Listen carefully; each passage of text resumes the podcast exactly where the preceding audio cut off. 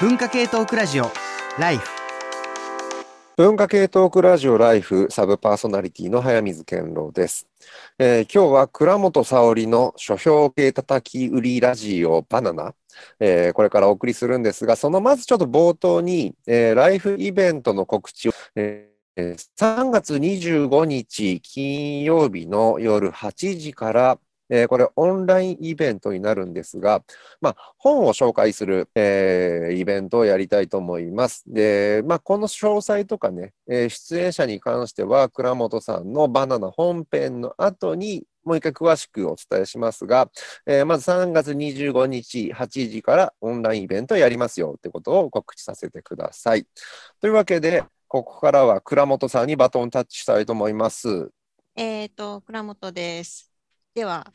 書評系叩きラジオバナナメインパーソナリティの倉本沙織です。今回のバナナは心の芥川賞作品ということで、2021年の下半期芥川賞は砂川文治さんのブラックボックスが見事受賞しました。おめでとうございます。実際に候補に上がった作品以外にも素晴らしい作品っていうのはまだまだあるんです。ということで、倉本の心の芥川賞作品、芥川賞候補作品を3冊ご紹介いたします。まず1冊目。永井美美さんのミシンと金魚、集英社から出ている本です。こちらはこう認知症が進みつつある老女のひょうひょうとした一人語りから、こう家計や偏りを含み込んでしまった世界がすごく魅力的に描かれるんですね。寝食忘れて読みふけってしまうほど魅力的な作品でした。主人公は筧さんと呼ばれる老女なんですけれども、この内にも外にも失うものが一つもないっていうふうに独り落ちる筧さんなんですけれども、でも実際には驚くほど豊かで繊細な感情が、そして美しい記憶っていうのが内側でタプタプ揺れてるんですよね。その様をもう本当に筆の力でもう鮮やかに描き出してくれる才能なんですけれども、特にこのヘルパーさんを、筧さんはこのヘルパーさんのことを全員一色単にして、みっちゃんっていうふうに親しみを込めて呼ぶんですね。なんでそんなふうに呼ぶのかっていうふうな、その秘密が分かったときに、こんなふうに長く生き続けていくこと、それ自体に対するその困惑とか、その困惑の向こうに苛烈な人生の来歴と、失った大切なものへの哀悼というものが連なっているんですね。これはもう、スバル文学賞を受賞したときに、当時から選考品がもう大絶賛で、評価が非常に高かった。てっきり芥川賞を取るのではってみんな思ってたような作品なんですけれども、まあまあ、今後の三島賞や他の賞に期待しましょうということで、一冊目、永井美美さんのミシンと金魚、集英社から出ている本です。そして二冊目、じゃじゃん。朝比奈明さんの私の毛丹。これは朝日新聞出版から出ている本ですね。実は現役医師の方なんですけれども、作者の朝比奈さんは、林文子賞という賞でデビューされた方で、この受賞作の星のみ潮の道という作品も所集されています。この潮の道も東北の診療所でお医者さんとして働く主人公が村民たちに翻弄されていくすごくお様そういうユーモラスな様が描かれていてこれも非常にいいんですけれどもこの表題作の「私の毛丹」毛丹ってちょっと聞き慣れない言葉かもしれないんですけれどもこれは人工肛門とともに生きることになった若い女性の視点から生活のみならず世界の眺め方そのものが変容していってしまう過程を鮮やかに写し取った作品なんですね。すごくもう印象的なフレーズがたくさんありまして、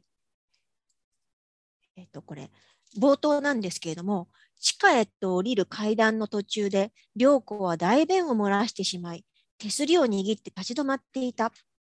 ため息よりも細く長い息を吐いて平静を取り戻し、漏れたのはおそらく丸々一本だと把握すると、力強く握っていた手すりを離して階段を再び降り出す。もうね、この冒頭の場面から一気に引き込まれませんか？こう歩いている途中で大便を漏らすっていう感覚、もうドキリとさせられるシーンなんですよね。この主人公の涼子っていうのは大学4年生で直腸にできた腫瘍が原因で病院に運び込まれてしまうんですけれども、この自分のお腹に突如出現した肛門よりも肉肉しい臓器の部分その部分にすごく違和感をえ抱きつつもその違和感を飼いならして日常へとなんとか戻っていこうとする。でもこの元に戻るための再手術っていうのを受けられなくなって突き上げるような不安に駆られていくんですよね。こう自らがバリアフリーのトイレの利用者となったことで、この周囲の人間の不自然な腹回りに目が向くようになったりとか、それはもう健常っていうものの世界がめくり上がる瞬間であるという同時に、実際にもう世界にはそういうひび割れというものがもともとあったんだってことに気づく気づかされる作品でもあるんです。これは本当に素晴らしい才能、まだ若い家庭の方なんですけれども、今後、もうぜひ芥川賞の候補にバンバン上がっていってほしいなと思います。2作目、私の毛丹、朝日奈明さんで、朝日新聞出版から出ている作品です。そして最後、3冊目。じゃじゃん。道家むさぶるアゲハの夢の金子薫さんの作品で、新潮社から出ている作品です。これはですね、こうさなぎの形をした高速具に閉じ込められたこう大勢の男の人たちがこう広いだだっ広い地下工場のこう中空に吊り下げられているっていうすごい凄まじい光景から幕を開けるんですよ。こう外に出ているのはこう首から上だけでこうスプリンクラーからまき散らされる水を舐め取ることで、なんとかみんな生きながらえているっていう、もうなんか、あもう想像を絶するような光景なんですけれども、当然こう拘束されてるから、糞尿っていうのは拘束具の中に垂れ流すしかなくって、もう飢餓が屈辱を上回っていってしまって、思考力を奪い尽くされた頃、主人公たちがようやく解放されるんですね。そこでご褒美として与えられたのが、羽って呼ばれる作業着と、こう用途不明のこう蝶の模型を延々と作らされる、もう理不尽としか言いようのない仕事なんです。でもこの明らかにこう理不尽としか言えないような世界なのに、こう解放された瞬間にどうしても思考停止に陥ってしまうんですよね。こう気持ちよさからこう思考停止の果てに自ら奴隷化していく様っていうのがすごくリアルなんですよ。やがてこう試験官がこう監督官がこう気ままに振るう努力暴力ってものに耐えかねてしまった主人公はこう道家を演じることでこう要するに命がけでふざけることでなんとかこう悲惨な労働者の立場から脱しようとするんですけれども果たしてどうなるのかという作品です。もう思考停止っていうのは結構日本の社会でも何度も言われてるような問題だと思うんですけれどもこう今が最善って受け入れてしまうことって誰でもあると思うので常にこう自分の肝に銘じなきゃいけないこうもうそれを緻密なディテールとこう巧みな入れ子構造を通じてこう何度も何度も価値判断を転覆させていくことで私たちに思い知らせようとする改作です。3作目「道家むさぶるアゲハの夢の金子薫さんで新潮社から出ている本でした。今回ご視聴したのはこの3冊。もう一度いきますね。えっ、ー、と、長井ににさんのミシンと金魚、集英社と、朝日直樹さんの私の毛丹、朝日新聞出版。そして3冊目、金子薫さんの道ゲムサボるアゲハの夢の新潮社から出ている本でした。本日のバナナは、心の芥川賞作品ということでした。次週も、いや次回もお楽しみにしてください。よろしくお願いします。はい。あじゃあ、早水さんお願いします。あれ？固まっちゃったかな？なんか早水さん、最初固まってました、はい、3作、大丈夫、うん、この今聞いた3部作、3作って、多分全然違う作品なのかもしれないけど、なんか人間が直面せざるを得ないものを取り上げてるのかなっていう、その糞尿だったり、まあ、えっ、ー、と、ちょっと、道家むさぶるむさぼるって話は、またちょっとね、ふ糞尿だけでつなげていいのかわかんないんですけど、まあ、なんか人間が向き合わなきゃいけない本質的なものだけど、ちょっと避けたくなるようなものと向き合うような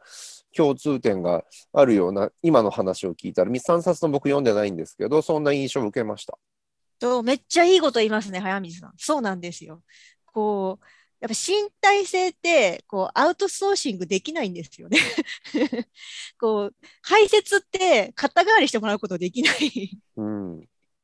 で実際この永井さんのこの最初のうん、あの冒頭のシーンもすごくよくってこう筧さんが傍から見るとやっぱりこうあの偏見混じりのこうおばあちゃんがこうなんかあまり上品とは言えないようなことをわめき散らしてるわけですよ、病院の待合室で。で、その時にやっぱその、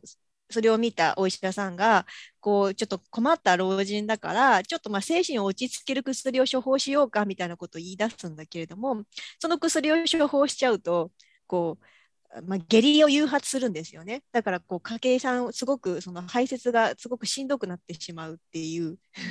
そういうシーンも描かれていて、どんなにみんななんか AI とか人工知能とか言っても、じゃあ排泄って逃げられないでしょみたいなところがあるなっていうふうに思いました。あ僕も一言いいですか？あプロデューサーの長谷川ですけど、どれも面白そうだったんですけど、やっぱり私の盲点、うん、えっ、と、朝比奈明さんです。朝比奈明さん。このうん帯のところにね、う失われた A 感覚を求めて、そうそう。A 感覚って見て、あ、なんか稲垣太郎の A 感覚思い出したんですけど、そしたら本当にその稲垣太郎の A 感覚、同じ話の A 感覚だったんだ そうアナルです。あ、そうなんだって、そうそうね。うん。A 感覚、V 感覚の A 感覚だったんだとうん思いましたけど、あの、家族ゲームっていうね、あの、まあ、小もっと小説ですけど、ドラマがあって、長渕剛が出てたテレビドラマがあって、それのパート1の方で、あの、主人公の男の子が、小学校時代に授業中に漏らしてしまうっていうシーンがあって、それがきっかけで彼はずっといじめられ続けるんだけど、うんうん。その時の、本当に僕今まで見たドラマのシーンの中でも最も切ないシーンというか、うん。いや、なんそう、題名を漏らすっていうことの、なんていうか、とてもある種の、こう、深い意味というかですね、なんか、思ってることがあって、なんで、ちょっとこの小説はぜひ読みたいなそうなんですよ。だから、その外を歩いてる街中って要するに公的な場所ですよね。うん公的な場所で、こう、まあ、その人工肛門だからね、パウチにそのまま流れるから、外、旗から見たらそれはわからないんだけれども、やっぱりその公的な場所で排泄をしているっていうことの感覚って、すごくこう衝撃的じゃないですか。うんで、私、自分の父、やっぱり最後の、そのうん末期の時に、こう、亡くなったんですけど、こう、人工肛門だったんですけれども、やっぱ食卓でやっぱりその出てるのをしげしげ眺めるみたいなところを、うん。そんなその父の姿よく見てて、うん。でもやっぱり食事中にそういうものを見ると、やっぱ家族の中ではちょっとなんかあーってなってる人と場合とかもあるし、うん。だけど本人にとってはそのやっぱこうじに人体の神秘みたいなところがあって、こうしげしげ眺めてこう口から入るものと下から出るものが今同時になんか存在しているみたいなことに対する こう素朴な好奇心みたいなのもあるしねそう不思議な感じがするんですよ。でこの本にもそれが書かれていて、いやこの作家さんちょっと凄まじい出力だなって思いました。ぜひ読みたいですね、それはね。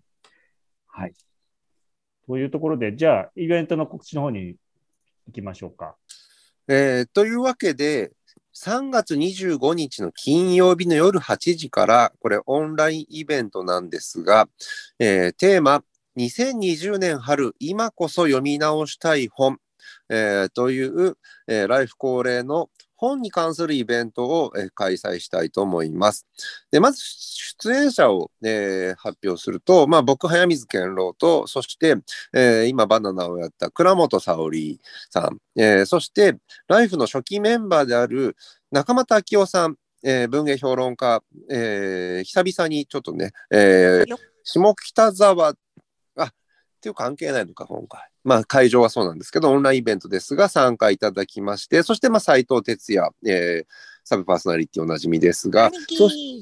そしてもう一人、えー橋本照之さん、えー SF 書評家、研究家で、まあ、かつてもね、えーライフに出てきていただいたことが、イベントありますよね。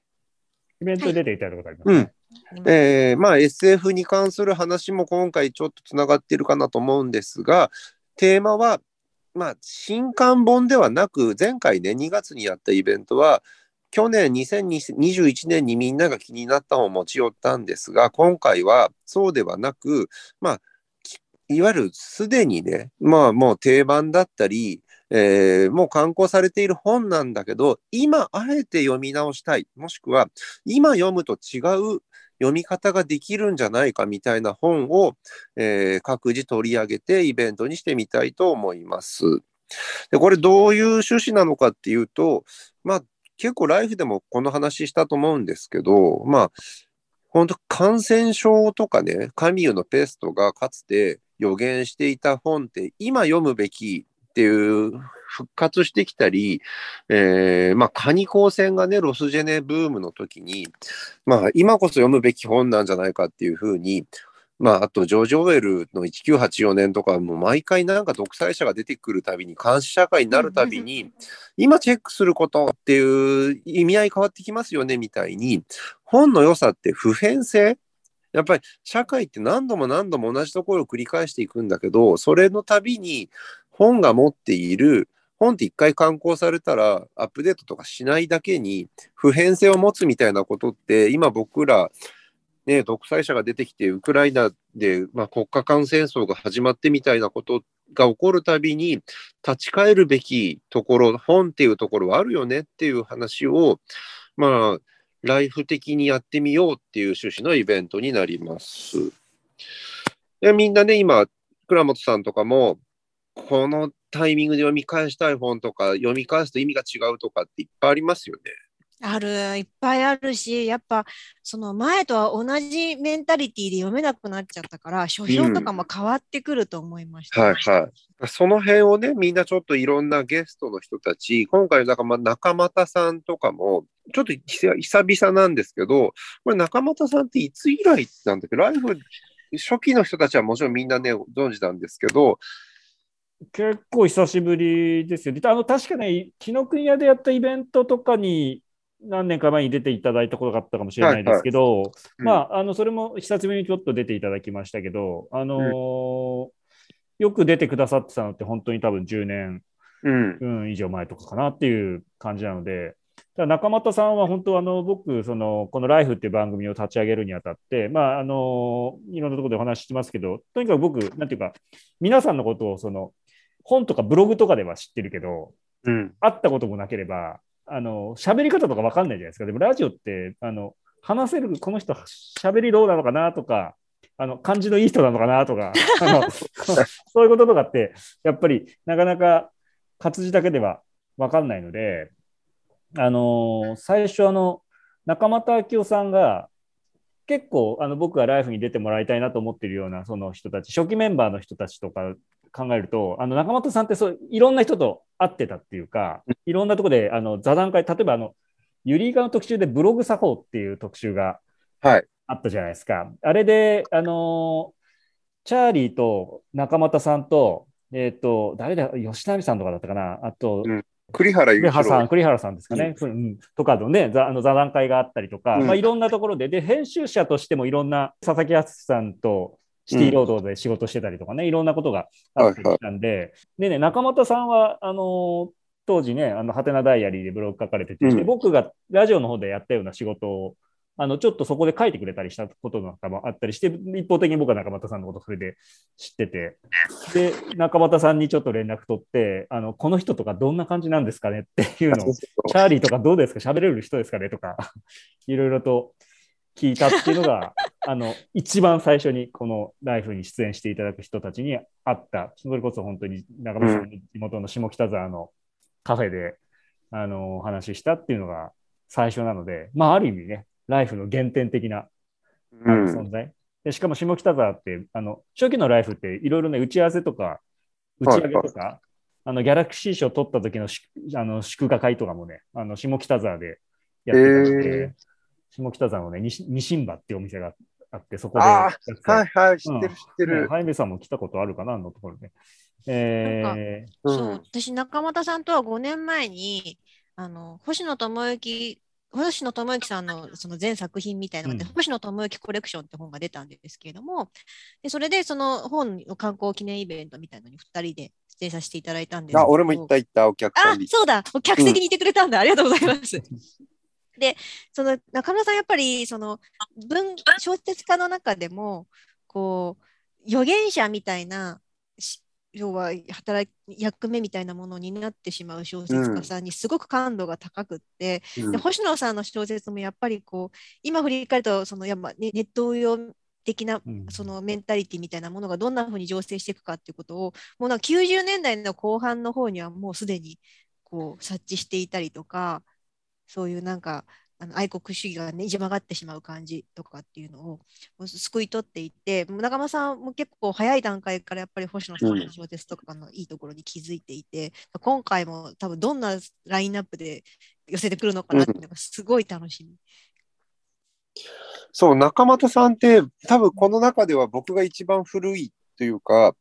中俣さんがそもそも文芸評論家って最初に紹介しましたけど、まあもともとシティロードの編集者でみたいな話からすると、うん、僕がね、最初に中俣さんって多分、えー、お会いしたというか最初に連絡取り合ったのって、中俣さんがワイヤードの編集者だった時代なんですよ。95、6、6、7年ぐらいかな。だから25年前ぐらいに、僕が新米のコンピューター誌のアスキーの編集者だった時代に、うん、ワイヤードって今もあるワイヤードの前身の日本版ワイヤード94年にそもかんなんだけど、その時の編集者だったんですよね。だから、ちょっとびっくりするというか、文芸評論家の中俣さんと、そういうテクノロジー、テック系の最先端の記者、記者編集者だった中俣さんって全然乖離があるんだけど、僕はその時代から中俣さんに、えー、電子書籍の取材とかをしていたので、まあ、ある種ぶれないんですよ。書籍の未来とか、えー、そういうことをずっとやっているっていう意味では文芸的な人なんだけど、まあ、その意味ではな、なんと僕が知っている中俣さんと、あの、長谷川さんが知っている中俣さんと、倉本さんが知っている中俣さんが全然違うっていうのがすごい面白いなっていう。うん、そう、中本さんって本当に多面的すぎてうん、実態がつかめなくて面白い一周遅れなのか一周早すぎるのかを両方一緒に地でいくみたいな感じがあります。なんかそうですよね。あの、独特の天然感っていうか、うん、あのそう言っていいのかわかんないけど、あの、すごくそういうとこあって、まあ、いつまでもなんかこう、少年っぽい感じもあったりとかして、うんうん、あの、非常にね、魅力的な方なので、楽しみにしていただければなと。ね、今回事前に本のラインナップをね、うちうちで交換してたりすると、意外と重なる部分が思った以上にあって、平家物語的な話とか、古川秀夫の話とかはね、ちょっと絶対これ盛り上がるなっていう感じなので、うん、ちょっと予予習項目じゃないけど、うん、けど今、平家物語のアニメめちゃめちゃ多分盛り上がっていると思うんだけど、それ見てる、ね、アニメ見ててほしいよ。ね、うん。欲しいよね。いや、まあ、今だから。ね、鎌倉時代、鎌倉幕府の話なので、そこもちょっと重なったりしながら。リスト見てるだけでめちゃくちゃ面白そうなので、うん、皆さんからの橋本さんの SF とかのも、はい、まあ SF だけじゃないですけどね、あの本当に非常に面白そうなので、うん、これ本当に今回僕すごい期待してるので、楽しみです。ロシア SF って話はちょっと実は裏テーマであるのかなと思っていて、古川秀夫ってまあ SF 作家じゃないけど SF 作家的じゃないですか、非常に。うんうん、そして、その僕、まあ、あんまりネタバレしない方がいいな、ここで喋りすぎない方がいいんだけど、えー、ままさに今、古川秀夫を読む必要性って、平家物語以外にやっぱロシア文脈としてもあって、うん、未来未来、ね、作品で言うとなんだけど、うん、その辺って、おそらく今、なん、なんていうのかな、その、ものすごい文学界隈で語るべきタイミングって、古川秀夫は常に多分そういう定期的に来てると思うけど、うん、全然違う意味で古川秀夫の時代が来てるなってことは、ちゃんと誰かが指摘するべきタイミングだし、指摘できる人たちがちょっと集まるイベントになるって意味では、僕そこはすごい大事かなと思ってる。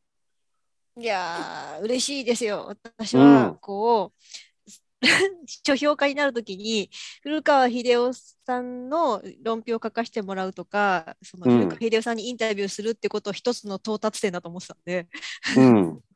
嬉しすぎる。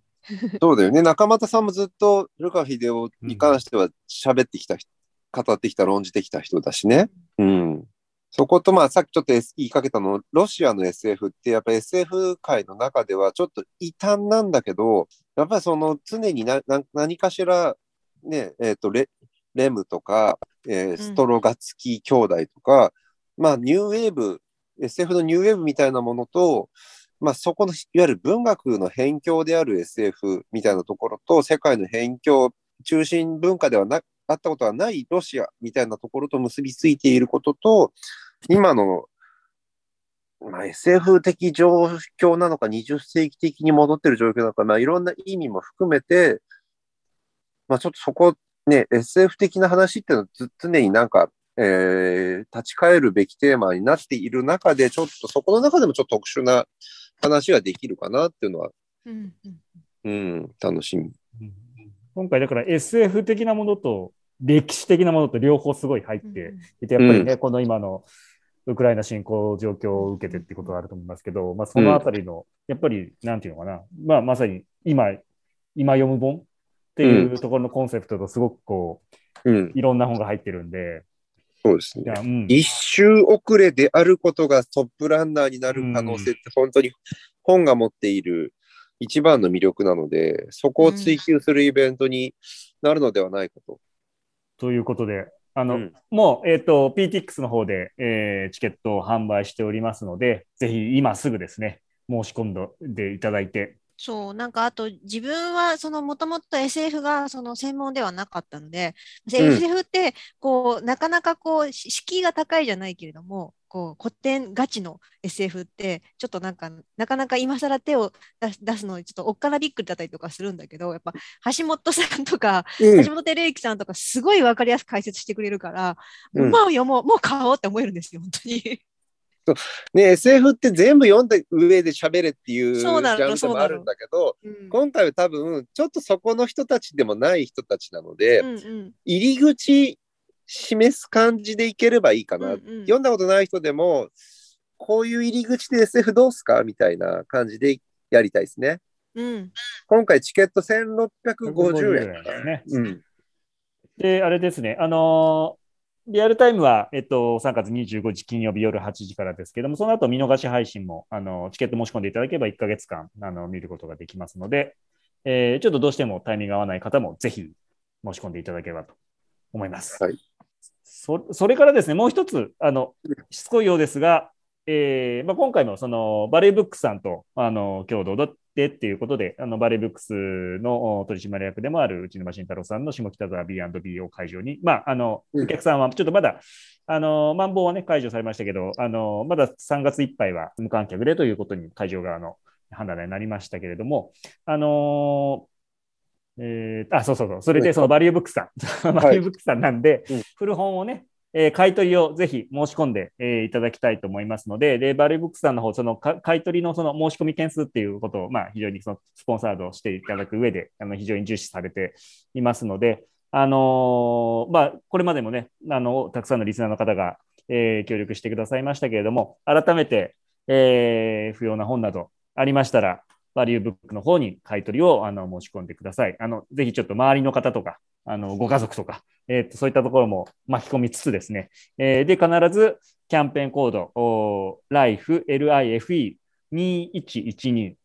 LIFE2112 というキャンペーンコードを必ずあの入力していただいて、それであの LIFE のあのでの効果だっていうことになりますので、えーこれを必ず入れて、ぜひ買い取り申し込みをよろしくお願いいたします。あー楽しみ。けど、楽しみだけど、いろいろ準備しなきゃいけないから、結構、まあ、本読み直すって本当にね、このタイミングで読み直したい本をあげたから、ちゃんと読み直していかなきゃいけないから、ちょっと頑張って本読んでる今。でもなんか今回その割とみんなそのいわゆる古典的な作品とかも結構多いからうん。なんかねこう勉強させてもらえる気がしてねちょっと楽しみなんですよ。そうそう。下手するとね、ライフの本のイベントってみんな読んでるジャンルが違うから、うん、一個も重ならないことって結構あるんだけど、そうそうそうそ今回微妙に重なりがあって、そこら辺もなんか面白いなと思って。うそうそうそううんもうなんかね斎藤さんとかの「ああかぶった!」とか言って、それでも楽しいし。うん。なかなか被んないよ、この世の中、ちょっと被った、うんうんうんその辺の話もできればなと思います。はい。えーもう一回繰り返すと、えーこちらイベント3月25日金曜日です、ね。夜の8時からオンライン配信、えーになります。テーマは今読む本、えー2020年春今こそ読み直したい本というら、えーイベント名です。このイベントへの申し込み参加、あのチケットの購入、それからその、えっと、古本買い取り申し込み、こういったものがあの番組支援になりますので、ぜひぜひよろしくお願いいたします。はい、その辺の情報はね、また各自ツイッターなり、えー、ライフの公式ツイッターなり、いろいろ、まあ、ネットでも、えー、くわもうちょっと詳しい情報を知りたい方、あと僕が今回一応、今なぜこういうテーマでやるのかってやつをですね、PTX の告知サイトか、えーで書いてるので、ちょっとこれも、えー長いですが、今読み、で、積んどく本ってね、常に、えーまだ読んでないけど、自分の家にあるよって本って、実はすごい価値があるよ。いつか読む本って、まあ手元にあることが重要なんだって話があるけど、まあ読んだことがある既読本でも、まあ重要な、今読むべき本っていうものがちょっと既読本、既読本じゃない、積んどく本のオルタナティブというか、単語みたいな対義語としてちょっと考えてみたっていう話の、ちょっと長い話書いてるので、それも暇な方は読んでください。はい。じゃあ、ということで、どうもありがとうございました。えー、クロマスさんののバナナと3月25日のイベントの告知ポッドキャストでした。ぜひでは、イベントでお会いしましょうイベントでお会いしましょうお会いしましょうありがとうございました。ありがとうございました。